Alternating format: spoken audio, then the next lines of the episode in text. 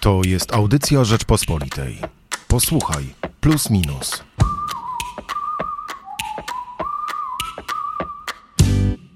Po miesiącu od eskalacji wojny na Ukrainie postanowiliśmy w magazynie Plus Minus przyjrzeć się temu, jak ta wojna zmienia nas, Polaków. Jak my możemy się zmienić sami z siebie, jak zmienia nas sytuacja, jakie może skutki ta sytuacja, szczególnie kryzys uchodźczy, przyniesie. Na przykład, czy możemy liczyć na jakąś solidarność 2.0, czyli czy tak masowa pomoc może okazać się dla niemal całego społeczeństwa doświadczeniem formującym na miarę tego, co się wydarzyło w 1980 roku. To oczywiście jest pewnie pytanie postawione trochę na wyrost, ale staramy się na nie w trzech tekstach w magazynie plus minus odpowiedzieć. Porozmawiamy o tym także dzisiaj w podcaście, w redaktorskim duecie. Michał Płociński i Hubert Salik. To zacznijmy może też od tego, co w ogóle w magazynie, co tam dalej po tak zwanym daniu głównym. Przede wszystkim mamy reportaż Tomka Krzyżaka, który pojechał do Iwano-Frankowska wraz z pomocą i opisuje, jak to wygląda na miejscu. Rusłan Szoszyn pisze o samotności Rosji, która została pozbawiona nieoczekiwanie dla Moskwy wsparcia postsowieckich republik. Pochylamy się też nad tym, jak reaguje na to Zachód, czyli Niemcy, piórem Jędrzeja Bieleckiego. Są też tematy lżejsze, o nich też nie możemy zapomnieć, bo w nocy nie, z niedzieli na poniedziałek polskiego czasu będą wręczone statuetki Oscara i jedną z głównych kandydatek, jednym z głównych kandydatów do wielu tych statuetek jest film Jane Campion i o niej pisze Barbara Kolender. Plus minus. To przejdźmy, Hubert, do Solidarności, bo o niej najwięcej w dwóch tekstach w wywiadzie Elizy Olczyk z Janem Rulewskim i w reportażu Anety Wawrzyńczak, która porozmawiała z tymi, którzy się mocno zaangażowali w pomoc uchodźczom. Co mówi Jan Rulewski? Jan Rulewski odwołuje się do doświadczenia Solidarności sprzed ponad już 40 lat i widzi pewne analogie między tym zrywem, który teraz ma miejsce, a, a tym naszym wspólnym zrywem, który był sprzeciwem wobec ówczesnej władzy. To ciekawe, że widzi analogię. Myślałem, że ludzie Solidarności jednak bardzo strzegą tego swojego doświadczenia jako unikalnego, bo ono jednak się nie powtórzyło, nie powtórzyło przez te 40 parę lat, prawda? Brakuje mu jednocześnie udziału tych ludzi Solidarności, a nawet symboli. Mówi, że był zaangażowany w pomoc Ukraińcom, woził Ukraińców w różne miejsca, sam nazywa to pracą taksówkarza, ale brakuje mu na miejscu, czyli chociażby na tych przejściach działań Związku Solidarność i tak naprawdę nie ma tam nigdzie nawiązania do tego, że istnieje jakieś podobieństwo, chociażby jeśli chodzi o loga ludzi, którzy pomagają. Powrót Solidarności. Tak zatytułowaliśmy tekst Anety Wawrzyńczak, która porozmawiała no, z kilkoma osobami. Na pewno z Agnieszką z Gdańska, z e, Krzysztofem z Wrocławia, no i nie tylko, bo na przykład też e, z psychologiem doktorem Miąskiem, który się e, zaangażował no, w pomoc psychologiczną w medyce, e, ale szybko zauważył, że ta pomoc psychologiczna, takie po prostu stoisko z napisem pomoc psychologiczna, to może nie jest to, e, czego najbardziej w tym momencie potrzebują uchodźcy, uchodźcy i po prostu rzucił się w wir wolontariatu, który tam był najbardziej potrzebny. Aneta stawia pytanie, czy to pospolite ruszenie, emocjonalne wzmożenie właśnie stały się wspólnym takim doświadczeniem, które będzie procentować, ale stawia też pytanie, myślę, że w tym momencie jeszcze ważniejsze. Co jednak się stanie, gdy emocje i energia się wypalą? Czy pokoleniowe doświadczenie przetrwa próbę czasu? Ciekawe, to jest pytanie, które zadaje sobie też Jan Rulewski, który uważa, że no, te napięcia związane z napływem uchodźców mogą, mogą rosnąć w przyszłości. Że emocja, jedna emocja, którą jest emocja pomocy, emocja słuszna wobec tego barbarzyńskiego ataku, który Rosja przeprowadziła na Ukrainę, jest, może w pewnym momencie zacząć się wyczerpywać wobec no, realnych problemów ludzi, którzy którzy po paru miesiącach trwania tego konfliktu no, będą musieli się też zmierzyć z no, coraz trudniejszą rzeczywistością, bo jednak dwa miliony ludzi, czy nawet milion, jeśli tylu Ukraińców w naszym kraju pozostaje, będą potrzebowali pomocy przez dłuższy okres czasu. I pytanie brzmi, czy wszyscy, którzy z odruchu serca się zatem rzuciliby im pomagać, wytrwają w tym E, słusznym działaniu, e, no bo jest to też dla nich duże obciążenie. Ludzie mają swoje prace, swoje, swoje dzieci i, i, i nie wszystko są w stanie no mówiąc tak kolokwialnie, obskoczyć. No, szczególnie jak powiedział mi y, w zeszłym tygodniu Marcin Kuc, influencer, który też rzucił się w wir pomocy, no kredyty są coraz droższe, prawda? Nie można tak po prostu zostawić swoich zobowiązań, także e, finansowych. E, a Krzysztof, rozmówca Anety, zauważa, że no, już trochę ten zapał się mm, dopala, bo magazyny we Wrocławiu, które jeszcze przed chwilą były absolutnie przepełnione, teraz już zdecydowanie pełne nie są. Nie chcemy brzmieć defetystycznie oczywiście, bo naszym zdaniem nie tylko jest to słuszne działanie nas wszystkich Polaków, którzy pomagają Ukraińcom, e, ale wydaje się, że bez większego, a nawet można powiedzieć bardzo dużego zaangażowania po stronie państwa na poziomie zarówno koordynacji, jak i poziomie mm, edukacyjnym albo nawet zdrowotnym, czyli czyli zapewnieniu pewnych e, możliwości napływającym, e, jak pisze, jak mówi autorka, e, jak mówi autorce naszego reportażu jedna z bohaterek przychodźcom, jest, jest no bardzo ważne i tego nie da się zrobić na poziomie takiego pojedynczego zapału milionów oddzielnych ludzi. Ta koordynacja państwa jest niezbędna. Przechodzimy więc chyba powoli, miejmy nadzieję, że szybko, do etapu, w którym to państwo musi wziąć na siebie część obowiązków, bo po prostu społeczeństwo a mas może sobie z tym tak dobrze nie poradzić. No i na te pytania i na ten, o tym problemie dyskutują też tutaj, może nie między sobą, ale na pewno z Anetą Wawrzyńczak, jej rozmówcy i rozmówczynia. Bardzo Państwu ten tekst polecamy.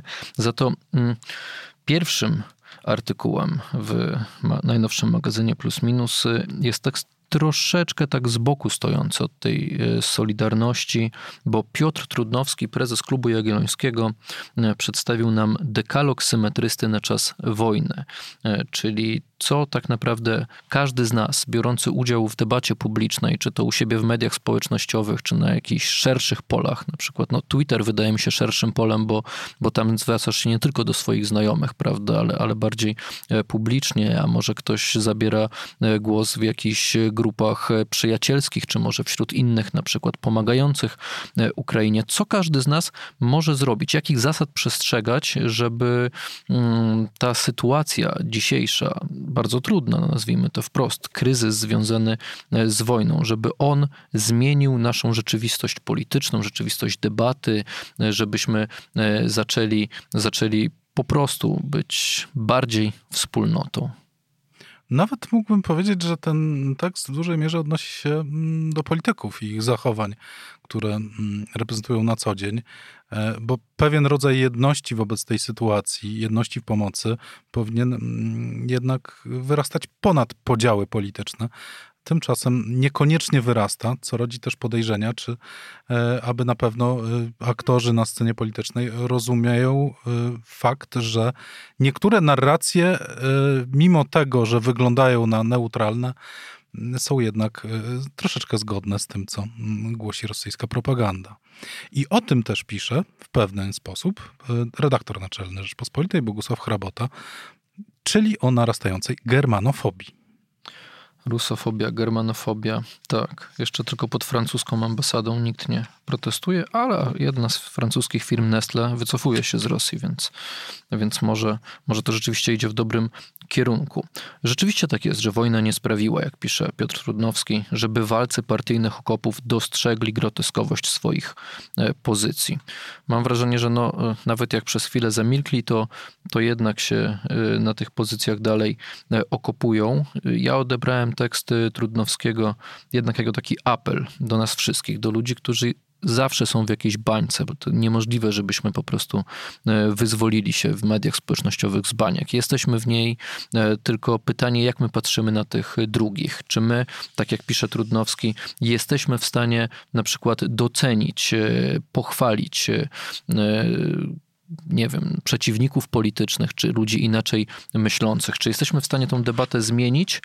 E, czyli e, tu jest punkt dziesiąty, więcej doceniaj, mniej krytykuj. Dziesiąta zasada dekalogu symetrysty na czas wojny. Czy jesteśmy w stanie e, zmienić zasady funkcjonujące w ogóle w debacie publicznej, żeby opłacało się czynić dobrze, żeby opłacało się mówić rzeczy sensowne, a nie ekstrawaganckie, prawda? Bo to by, to by było olbrzymią zmianą, gdyby, gdyby politycy z różnych obozów byli doceniani przez swoich przeciwników, kiedy, kiedy robią coś dobrego. Do tej pory, no jednak chyba też algorytmy mediów społecznościowych niestety nie promowały takiego zachowania. Doskonale wiemy, że akurat e, sformułowania ekstrawaganckie są premiowane w mediach społecznościowych, nawet niekoniecznie przez algorytmy, po prostu są premiowane przez e, użytkowników. Media społecznościowe jako takie lubią skrajności.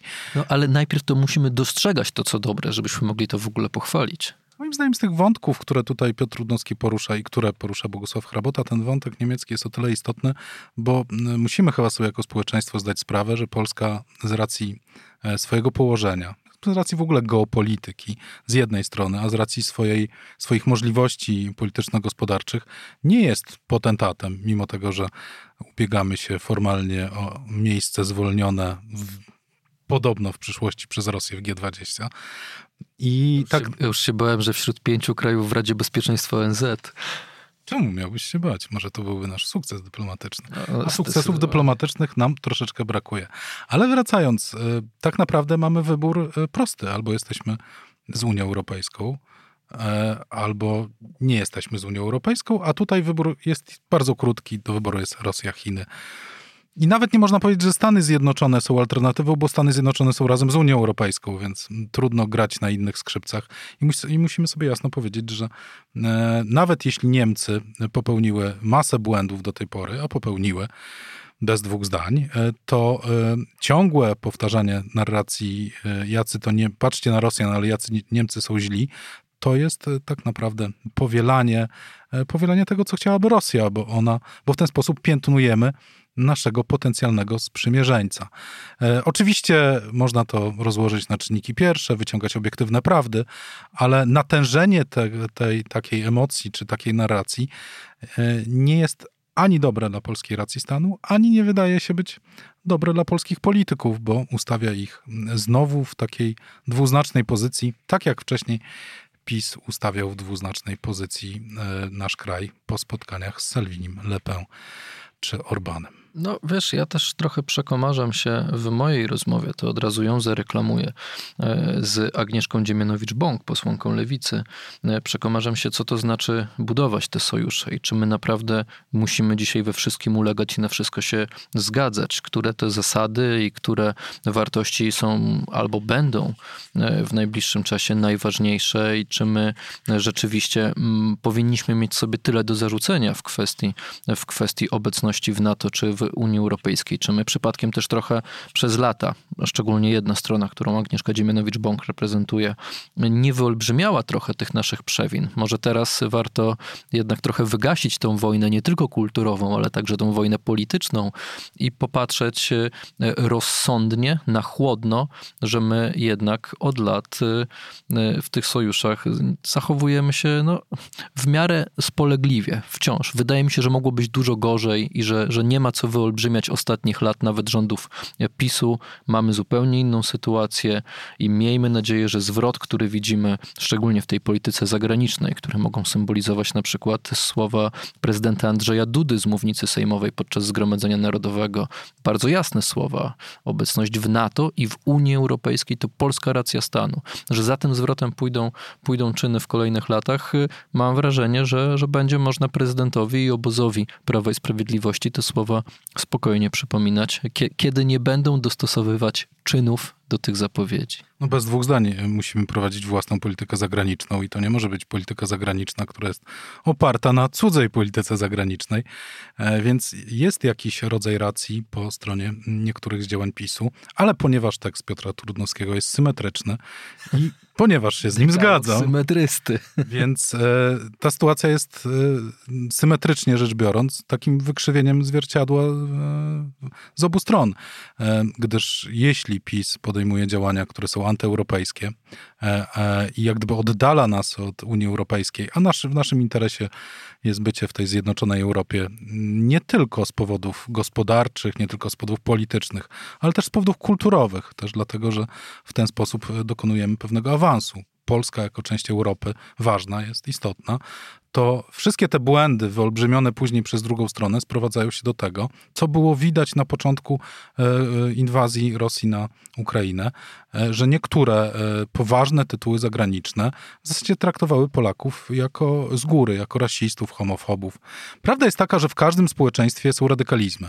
Radykalizmy prawicowe, możemy tu wymieniać z tymi radykalizmami prawicowymi, oprócz AfD, spotykał się Mateusz Morawiecki z, z, reprezentantami, ale też są radykalizmy lewicowe. E, jeśli te radykalizmy lewicowe wzmacniają ten negatywny obraz, który kreuje prawica, albo na odwrót, to kwestia spojrzenia, to, e, to nie służy, żadne z tych zachowań nie służy tak naprawdę polskiej racji stanu.